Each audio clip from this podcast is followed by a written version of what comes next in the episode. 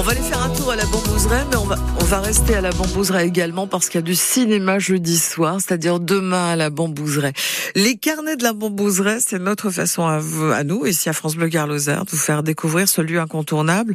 Euh, par exemple, un des endroits de la Bambouseraie, c'est aussi les oiseaux du parc. Une, un nouvel atelier que Sylvestre Boulanger a découvert.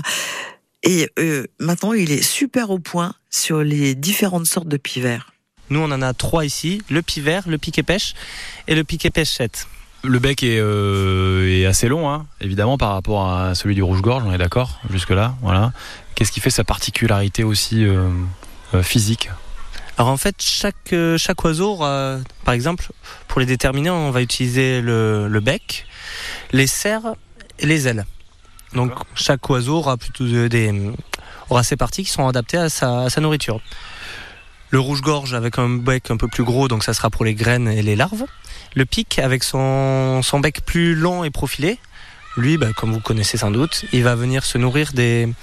dans les arbres. Il va chercher les, les insectes xylophages, les insectes qui se nourrissent euh, soit du bois mort, soit qui sont présents dans l'écorce des arbres. Donc c'est pour ça qu'il tape avec son bec il, fait quoi avec son bec quand il tape le pivert? Il, tape un trou pour aller chercher euh, de quoi manger ou, euh, ou il se nourrit? Ou le trou est déjà existant Alors il peut faire plusieurs choses en fait. Soit il va hum, chercher à se nourrir, soit il va faire ce qu'on appelle des, hum, du battement hum, d'avertissement. En fait, parfois, il va faire certains bruits juste pour pouvoir communiquer avec ses congénères en fait. Donc quand on quand on l'entend, euh, quand on se le représente, hein, euh, moi je l'ai pas encore entendu à la bambouseraie, mais euh, quand on se le représente et, et qui tape, c'est aussi, c'est pas que pour pour taper le bois et jouer de la musique, c'est aussi pour pour communiquer. Hein, ça, ça, C'est ça. Ça peut être signal d'alarme souvent. Il se sent en danger? Ça peut ça peut arriver qu'il tape justement quand il se sent en danger? Exactement, il peut être en danger ou pour signaler la présence, la présence d'animaux ou de, ou de gens qui arrivent à proximité de leur nid. Il a une petite particularité, le, le pivert, que moi je trouve très amusante, c'est qu'en fait, lorsqu'il va taper contre, avec son bec, il a des vitesses qui sont immenses.